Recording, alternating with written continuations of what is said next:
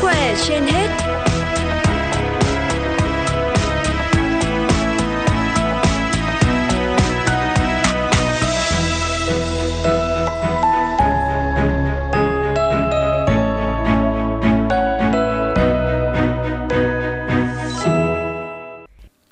Quang Minh và Phương Nga xin kính chào quý vị và các bạn đang nghe chương trình Sức khỏe trên hết của Đài Phát thanh và Truyền hình Hà Nội. Thưa quý vị, kỹ thuật truyền dịch khá đơn giản, nhưng nếu thực hiện không đúng thì dễ xảy ra những tai biến sốc phản vệ do tốc độ truyền quá nhanh hoặc cơ địa bệnh nhân dị ứng với thành phần trong dịch truyền. Khi truyền dịch với bất cứ dịch truyền nào đều có thể xảy ra những tai biến. Thực tế có không ít trường hợp cứ ốm mệt là nhờ cán bộ y tế đến nhà truyền dịch để mau khỏe. Không chỉ những trường hợp mệt mỏi, nhiều người không đau ốm cũng truyền dịch nước hoa quả để đẹp da, tăng cường sức đề kháng.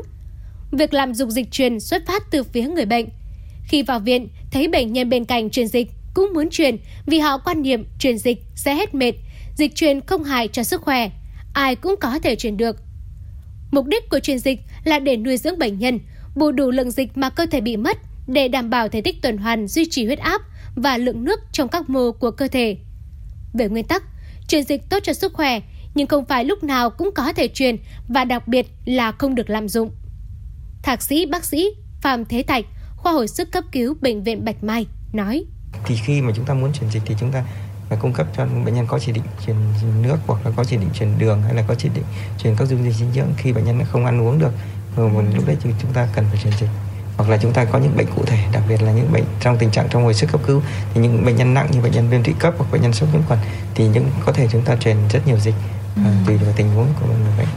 và đặc biệt là đối với những trường hợp mà bệnh nhân Ờ, nặng bệnh nhân có biểu hiện như viêm cơ tim virus thì sau khi mà chúng ta truyền tốc độ dịch nhiều uh, chúng ta truyền nhanh quá thì bệnh nhân có thể làm nặng suy tim và rối loạn tử ờ, rối loạn các cái nhịp tim có thể bệnh nhân có thể tử vong liên quan đến đến, đến suy tim nặng hơn thường thì những biểu hiện mà bệnh nhân rối loạn nhịp tim suy ừ, mà liên quan truyền dịch rồi bệnh nhân suy tim nặng sau khi truyền dịch thì thường là người ta truyền với số lượng nhanh à, số lượng nhiều hoặc là tốc độ nhanh và sau đấy thì thời gian nó có thể là kéo dài hơn một chút so với bệnh nhân biểu hiện sốc.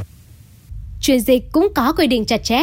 Nó phụ thuộc rất nhiều yếu tố như thể bệnh, dịch được truyền, liều lượng, tốc độ. Với người bị mất nước, cần bù lượng dịch đã mất do mắc một số bệnh như tiêu chảy, bị bỏng nặng, sốt cao, ăn uống kém, suy kiệt, bệnh nhân sau phẫu thuật tiêu hóa và một số trường hợp đặc biệt. Cần được truyền dịch nhưng phải theo chỉ định của bác sĩ khi bác sĩ quyết định việc tiêm truyền cho bệnh nhân sẽ phải xác định được biểu hiện mệt sốt là do nguyên nhân gì, bệnh đó có cần phải truyền dịch không. Trường hợp bắt buộc phải truyền, bác sĩ sẽ tính toán kỹ lượng truyền, chứ không thể truyền bừa bãi. Việc tự ý truyền dịch sẽ vô cùng nguy hại đến sức khỏe. Bác sĩ Nguyễn Thị Ngọc Oanh, trưởng khoa hồi sức tích cực Bệnh viện Đa khoa Đức Giang, cũng đã tiếp nhận khá nhiều bệnh nhân sốc phản vệ do truyền dịch. Bác sĩ Oanh cho biết, về nguyên tắc, Truyền dịch tốt cho sức khỏe, nhưng không phải lúc nào cũng có thể truyền và đặc biệt là không được làm dụng. Truyền dịch cũng có quy định chặt chẽ, nó phụ thuộc rất nhiều yếu tố như thể bệnh, dịch được truyền, liều lượng, tốc độ. Bác sĩ Nguyễn Thị Ngọc Anh khuyến cáo. Ờ, trong quá trình ờ, làm việc thì ờ, chúng tôi cũng thỉnh thoảng tiếp đón những trường hợp mà ờ, do truyền dịch ở các phòng khám tư hoặc là các bệnh viện tư nhân nhỏ rồi thì có những cái biến cố người ta đưa người bệnh vào viện thì phải nói thật là những trường hợp đó cũng không thể khẳng định hoàn toàn là do truyền dịch được. Cũng có thể trùng lập với cái lúc mà trước đó bệnh nhân đã được dùng thuốc gì đó. Tuy nhiên, cũng cũng đúng vào cái dịp mà bệnh nhân được các bác sĩ tư truyền dịch hoặc là những nhân viên y tế truyền dịch, thì bệnh nhân xuất hiện các cái triệu chứng. Và thông thường thì những triệu chứng ấy nghiêng về cái bệnh cảnh gọi là phản vệ. Và những trường hợp mà phản vệ nhẹ như là chỉ nổi mề đay, ngứa ở da thì thường là nhẹ nhàng, nhưng ở mức độ nặng, phản vệ mức độ 3 thì bệnh nhân thường tụt huyết áp và rất nguy kịch.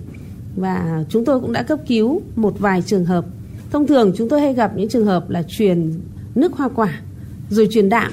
và truyền một số các cái dung dịch, dinh dưỡng khác thì người bệnh mẫn cảm có thể dị ứng, nhạy cảm với bất cứ một thành phần nào của dịch truyền. Hoặc là những cái dịch truyền mà không được kiểm tra một cách kỹ lưỡng trước khi truyền như là hạm như là cái cái cái ừ, chất lượng của dịch không lắc kỹ không kiểm tra và không kiểm tra cái nút của chai dịch truyền xem có còn nguyên vẹn hay không cũng như vậy người thầy thuốc quên hỏi cái tiền sử dị ứng của bệnh nhân trước khi truyền hoặc tiêm cho bệnh nhân bất cứ một thứ gì thì cái nguy cơ cũng có thể xảy ra.